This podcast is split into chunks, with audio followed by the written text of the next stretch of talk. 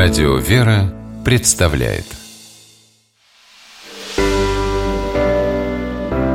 Семейные советы.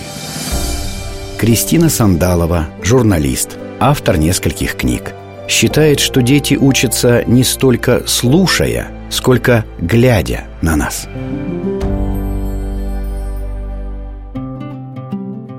Когда я училась в школе, не припомню, чтобы домашние задания были большой проблемой. Но сегодня все чаще слышу жалобы мам. Однако давайте подумаем, почему ребенок отказывается садиться за уроки? Наверное, потому что ему неинтересно. Или потому что сильно устал. Хотя чаще всего собирать конструктор или играть на площадке он при этом готов. Значит, устал именно от интеллектуальной нагрузки. И значит, мозг ребенка не справляется с той тонной информацией, которую перегружают – Ему нужно время, чтобы переварить полученные знания. Иначе большую часть этих знаний ребенок попросту не усвоит. Неврологи недаром говорят, что для успешной учебы важно не только создавать ребенку образовательную среду, давать интеллектуальную пищу, но и обеспечивать полноценный отдых. Кроме того, очень важно чередовать нагрузки. Если ребенок занимался интеллектуальным трудом, то стоит ему дать выплеснуть энергию в спорте или просто на детской площадке. А дома не следует сидеть за уроками больше 30 минут подряд, и лучше чередовать занятия с физкульт-минутками или игрой. Кстати, чтение или просмотр видео к отдыху не относятся, потому что тоже напрягают голову.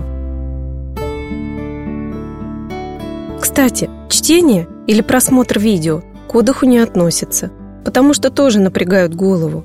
Впрочем, помимо организации рабочего дня, важен вопрос мотивации. Зачастую дети попросту не понимают, зачем им учить русский или математику. Иногда простых объяснений не хватает, и нужен живой пример. Так, мой сын без энтузиазма занимался математикой. Но когда мы пошли на рынок, и молодой продавец сладостей краснел и бледнел, но никак не мог правильно посчитать сдачу и справился только с моей помощью, сын вдруг осознал, для чего же он учит таблицу умножения. И даже был горд собой, что быстрее меня сложил трехзначные числа. Кроме того, наш цифровой век мы можем смотреть интереснейшие уроки замечательных учителей из любой точки мира.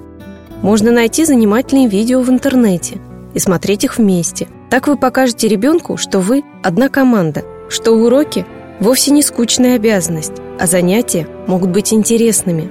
Но что важнее всего, отношения в семье не будут омрачены ежедневной битвой за гранит науки. С вами была Кристина Сандалова.